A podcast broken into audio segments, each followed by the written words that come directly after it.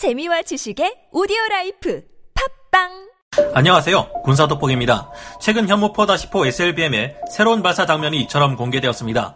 바닷속으로 서서히 잠수하는 도산 안창호함에서 아주 안정적으로 현무포-10호가 발사되어 물 위로 솟구칠 때 앞부분을 덮고 있던 캡이 벗겨지며 힘차게 날아가는 모습을 보니 언제 우리 한국이 이렇게까지 강해졌는지 내심 감탄하게 되는데요. 그러나 지난 시간에 말씀드린 것처럼 냉전 시절 치열하게 경쟁하던 미국과 소련조차 만들지 않았던 열차 탑재 탄도 미사일을 실험하는 것은 물론 핵무기를 이제까지보다 더욱 많이 생산하는 북의 모습이 포착되어 충격을 전해주고 있습니다. 스톡홀름 국제평화연구소가 조사한 바에 따르면 북에서는 2021년 초 핵탄두를 40개에서 50개 보유하고 있는 것으로 나타났는데요. 지난해 스톡홀름 국제평화연구소가 조사한 북의 핵탄두 숫자는 20개에서 30개였는데 불과 1년 만에 20개 정도의 핵탄두를 더 생산한 것입니다. 게다가 가동이 중단되었던 영변 핵단지 내 원자로가 지난 7월부터 재가동되고 있는 정황이 포착되었으며 플루토늄과 삼중수소를 추출하는 폐연료봉 재처리 시설 방사화학 연구소 또한 2월 초부터 7월 초까지 다시 가동된 것으로 파악되었습니다.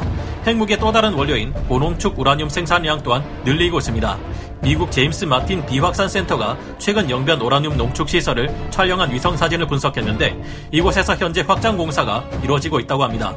북쪽이 비핵화를 요구하는 국제사회의 목소리를 대놓고 무시하고 다시 핵 무기를 이전보다 더욱 본격적으로 생산하기 시작했다는 것이죠. 현재 심각한 경제난을 겪고 있는 북이 이 정도로 많은 양의 핵무기를 생산한다는 것은 중동 국가의 수출을 염두에 두고 있는 것으로 분석되는데요. 중동 국가들과 적대 관계에 있는 이스라엘 또한 핵무기를 가지고 있다는 점을 생각해 보면 이는 곧 미국 주도의 세계 평화 유지가 더 이상 힘들어질 수도 있다는 것을 뜻합니다. 그뿐만 아니라 북쪽은 핵탄두를 장착해 미 본토마저 공격할 수 있는 사정거리 1만 4천 킬로미터의 ICBM 화성 15형, 하와이 미군 기지를 공격할 수 있는 사정거리 7천 킬로미터의 화성 12형 ICBM까지 가지고 있습니다. 물론 한국에는 예측할 수 없는 편심 탄도 비행으로 요격을 어렵게 만드는 KN-23 탄도 미사일, 초대형 방사포, 대구경 조종 방사포, 북쪽 버전 에이테킴스 등이 있으며 여기에도 핵탄두를 장착해 우리 한국을 크게 위협할 수 있습니다. 이제 북쪽은 비핵화를 요구하는 국제사회와 미국, 심지어 동맹인 대륙의 말조차 먹히지 않을 정도로 폭주하고 있는데요. 이제 북핵은 한국만의 문제가 아니라 미국에게 있어서도 직접적인 위협으로 작용하기 시작한 것입니다. 이런 것을 보면 과연 저들에게 아직도 비핵화에 대한 의지가 남아있는 것일까 하는 우려를 하게 만드는데요. 그래서 지난 시간에 이어 최근 논란이 되고 있는 한반도의 전술핵 재배치에 대해 마저 생각해 보려 합니다. 전문가는 아니지만 해당 분야의 정보를 조사 정리했습니다. 본의 아니게 틀린 부분이 있을 수 있다는 점 양해해 주시면 감사하겠습니다. 민감한 사안이 포함되어 있어 심의상 북한을 북쪽, 중국을 대륙이라 표현하였음을 양해 부탁드립니다. 미국의 해구산만 믿고 있을 수는 없다. 결정적일 때 우리를 배신할 수 있다. 해구사는 핵무기 비보유국이 핵 공격을 받았을 때 핵을 보유한 동맹국이 대신 보복해준다는 개념으로 미국은 이미 수차례 한국과 일본이 해구산 아래에 있음을 공식적으로 천명했습니다. 점점 더 심해져가는 북핵 위협에도 불구하고 미국은 이를 완벽하게 막아낼 수 있다고 자신하고 있습니다. 미국 북부사령관 겸 북미 항공우주방위사령관 글렌 베너크는 북쪽이 탄도미사일을 발사할 경우 이를 요격 대응할 준비가 24시간 1년 365일 내내 되어 있다고 자신했는데요. 그는 지난 6월 미 하원 군사위 청문회에서 미국의 현 미사일 방어 체계로 북쪽의 탄도 미사일을 막아낼 수 있을 것이며 2028년 차세대 요격기 NGI가 나오면 미국의 미사일 방어 능력은 더욱 강화될 것이라 강조했습니다. 하지만 지난 시간에 말씀드린 것처럼 미국의 핵 우산만 전적으로 믿고 있을 수는 없는 상태입니다. 북쪽이 핵을 날린다면 미국은 이를 막는데 부담이 없고 실제로 요격을 통해 무력화할 가능성도 꽤 높은 것으로 알려져 있습니다. 하지만 북쪽이 아니라 대륙이나 불곰국이 우리 한국에 핵미사일을 날린다면 어떨까요? 이런 핵 강국에서 한국을 공격했다면 이에 보복하는 것을 미국이 망설일 수도 있다는 우려가 나오기도 합니다. 해구산의 목적은 적성국들로 하여금 미국의 동맹국에게 핵 공격을 했다 간 공격을 가한 국가 또한 무사하지 못할 것이라는 협박이 실체인 셈인데 이 협박이 먹히지 않는 순간이 올 경우엔 어떻게 되는 걸까요? 북쪽과 대륙 모두에서도 핵무기 사용은 가장 최후의 절망적인 상황에서 너 죽고 나 죽자는 상태에서 내릴 수 있는 결정이라 봐야 할 텐데요. 이런 상황에 한국을 공격한 대륙에게 미국이 전략 핵무기로 응징을 가하려는 조치가 포착된다면 대륙 쪽도 가만히 있지 않을 겁니다. 미국과 대륙 두 국가의 핵탄두 탑재 ICBM이 교차한다면 대륙은 지도에서 사라져버릴 수 있지만 미국 또한 굉장히 큰 피해를 감수해야 할 수도 있습니다. 이런 상황에 미국은 한국과의 약속을 지키기 위해 피해를 감수하고 대륙을 박살내야 하나 아니면 눈 딱 감고 미국의 미래를 위해 좀 더 안전한 방법을 찾아야 하나 하는 고민을 할 수 있다는 것이 문제라는 지적인데요. 이는 사실상 미국이 동맹국가의 약속을 저버리고 배신하는 것과 다를 바 없는데 이렇게 될 경우 비핵화 국가 입장에서는 상호 확정 파괴를 기대할 수 없으며 적의 핵 공격으로 인해 일방적인 멸망으로 치달을 수 있습니다.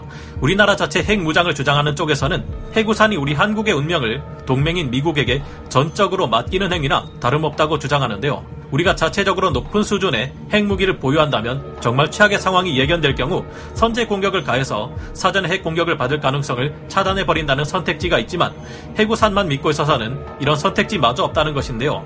물론 미국 또한 해구산을 약속해 놓고도 이를 지키지 않을 가능성은 희박합니다. 미국이 해구산 약속을 지키지 않을 경우 미국의 지도력이 당장 의심받게 되며 이제까지 견고하게 지켜져 왔던 미국의 동맹 체제는 붕괴될 위험에 처하기 때문인데요. 만약 미국이 한국에게 해구산 약속을 지키지 않을 경우 동북아시아의 많은 친미 국가들을 비롯해 어느 정도의 경제력을 갖춘 많은 국가들이 너도 나도 핵무장을 하려 들 것입니다. 일본은 그중 가장 선두주자 중 하나겠죠. 이와 같은 무분별한 핵 확산이야말로 전 세계의 국익이 산재되어 있는 미국이 가장 두려워하는 것입니다. 게다가 한반도에 핵미사일이 떨어질 경우 한반도에 와 있는 미국인들도 큰 피해를 볼 것이기에 미국 입장에서는 자국민에 대한 보복 차원에서 핵으로 반격을 하지 않는 것이 더 어려울 지경입니다. 미국도 이제는 안전하지 않다. 한반도 비핵화는 환상일 뿐이다. 하지만 상황이 변하고 있습니다. 한국의 핵무기를 배치해 북쪽 핵도발을 상호 확정 파괴 원칙으로 막는다는 전술핵 재배치를 하지 않는 이유는 어디까지나 한반도 전체의 비핵화를 이루기 위해서인데요. 물론 북쪽이 한국을 상대로 핵무기를 이용한 도발은 한 번도 한 적이 없지만 저들은 핵실험을 강행하는 것은 물론 갈수록 심각한 수준으로 핵무기 개발을 가속화하고 있습니다. 재래식 무기를 이용한 군사적 도발은 물론 우리 군과 충돌을 일으켜 인명 피해까지 일으켰다는 점은 누구도 부정할 수 없는 사실이죠. 앞서 말씀드린 것처럼 이제 북쪽의 핵무기는 더 이상 우리 한국의 안보만을 위협하는 상황이 아닙니다. 북쪽이 미 본토로 쏘아보내는 대륙간 탄도미사일 ICBM은 미국의 미사일 방어 체계로 막을 수 있겠지만 저들이 최악의 상황에 빠진 경제난을 극복하기 위해 핵무기를 만들어 중동 국가들에 팔아버릴 경우 중동에서는 핵 전쟁이 발발할 수 있을 것으로 보여집니다. 중동의 여러 국가들과 대립각을 세우고 있는 이스라엘 또한 핵무기 보유국이기 때문이죠. 어쩌면 우리가 북쪽과 더 많은 소통을 시도하고 경제적 지원과 함께 비핵화를 요구하지 않고 처음부터 강경책으로 일관했다 하더라도 북쪽은 지금과 마찬가지로 핵무기를 개발했을지도 모릅니다. 이렇게 생각한 것인지 미국은 이제 과거와 달리 북쪽에서 먼저 비핵화를 위한 행동을 보이지 않으면 대화를 하지 않겠다고 강경하게 나오는 중입니다. 미국 입장에서 이제는 자기 자신이 위험에 처할 상황이니만큼 한반도의 전술핵 재배치는 어쩌면 이제 막을 수 없는 수순이 될지도 모르겠습니다. 이제 거칠 것 없이 질주하는 북쪽의 핵 개발을 세계 어느 나라도 막을 수 없는 상황이라면 사실상 반강제적으로 우리가 인정을 하든 하지 않든 북쪽은 이미 핵 보유국이 되어버린 것 같은데요. 이런 상황에서 그나마 세계 각국이 스스로 핵 무장을 강행하는 것을 막기 위해서 미국 입장에서는 한반도에 전술핵 재배치를 이뤄내는 것밖에 수가 없을지도 모르겠습니다. 하지만 이 수단으로 활용될 만한 것은 약 300기 정도인 B-61 핵 벙커 버스터 폭탄이 될 것으로 보이기에 그 숫자가 부족할 수 있다 는 지적을 받고 있습니다. 제가 즐겨보는 한 군사 채널의 영상에서는 이런 것은 어떨까 하는 제안도 나온 적이 있었는데요. 우리가 혐우4나 혐우4-4, 혐우5 같은 재래식 장거리 탄도 미사일을 개발하되 미국의 핵탄두를 빌려서 운용하는 것은 어떨까 하는 것입니다. 어차피 미사일 기술은 이미 확보되어 있고 필요시 여기에 핵탄두만 탑재한다면 혐우4나 혐우5 미사일을 핵탄두 탄도 미사일로 만들 수 있으니까요. 일이 되면 모자라는 핵무기 전력을 크게 강화시킬 수 있고 상호 확정 파괴 원리로 적의 핵 위협을 원천 봉쇄할 수 있겠죠.